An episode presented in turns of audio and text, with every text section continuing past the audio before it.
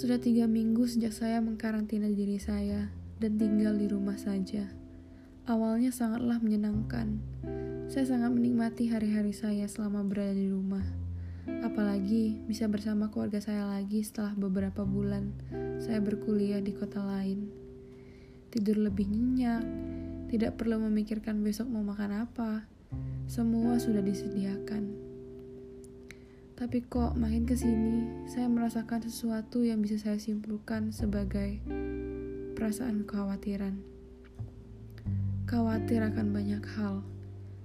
Bagaimana bisnis online shop saya, bagaimana rencana-rencana yang sudah saya siapkan, tentang apa lagi yang harus saya lakukan untuk masa depan saya. Bisnis apa yang harus saya mulai? Kalau lama-lama di rumah, nanti saya butuh beradaptasi lagi di lingkungan perkuliahan. Bagaimana jika perusahaan ayah saya tidak mau membayar gaji ayah saya karena pendapatan mereka yang berkurang? Bagaimana nasib orang-orang di luar sana yang sedang kesulitan dan terguncang psikologinya?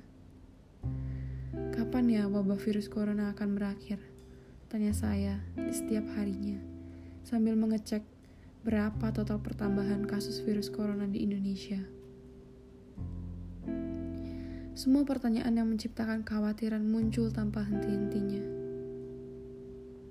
Apakah wajar? Tanya saya. Lantas saya mengecek sosial media saya yang sangat jarang saya buka selama masa karantina ini. Dan saya melihat banyak dari mereka yang juga menunjukkan tingkah yang sama seperti saya. Bahwa mereka juga khawatir.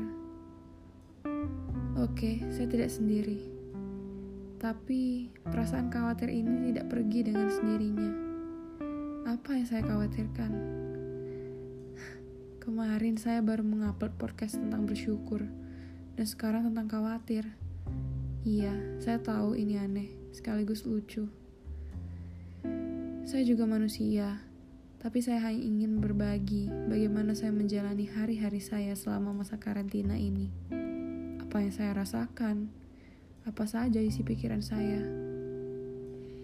Dan saya cuma ingin bilang untuk kamu yang juga merasakan apa yang saya rasakan. Saya percaya semua akan berakhir pada waktu yang tepat.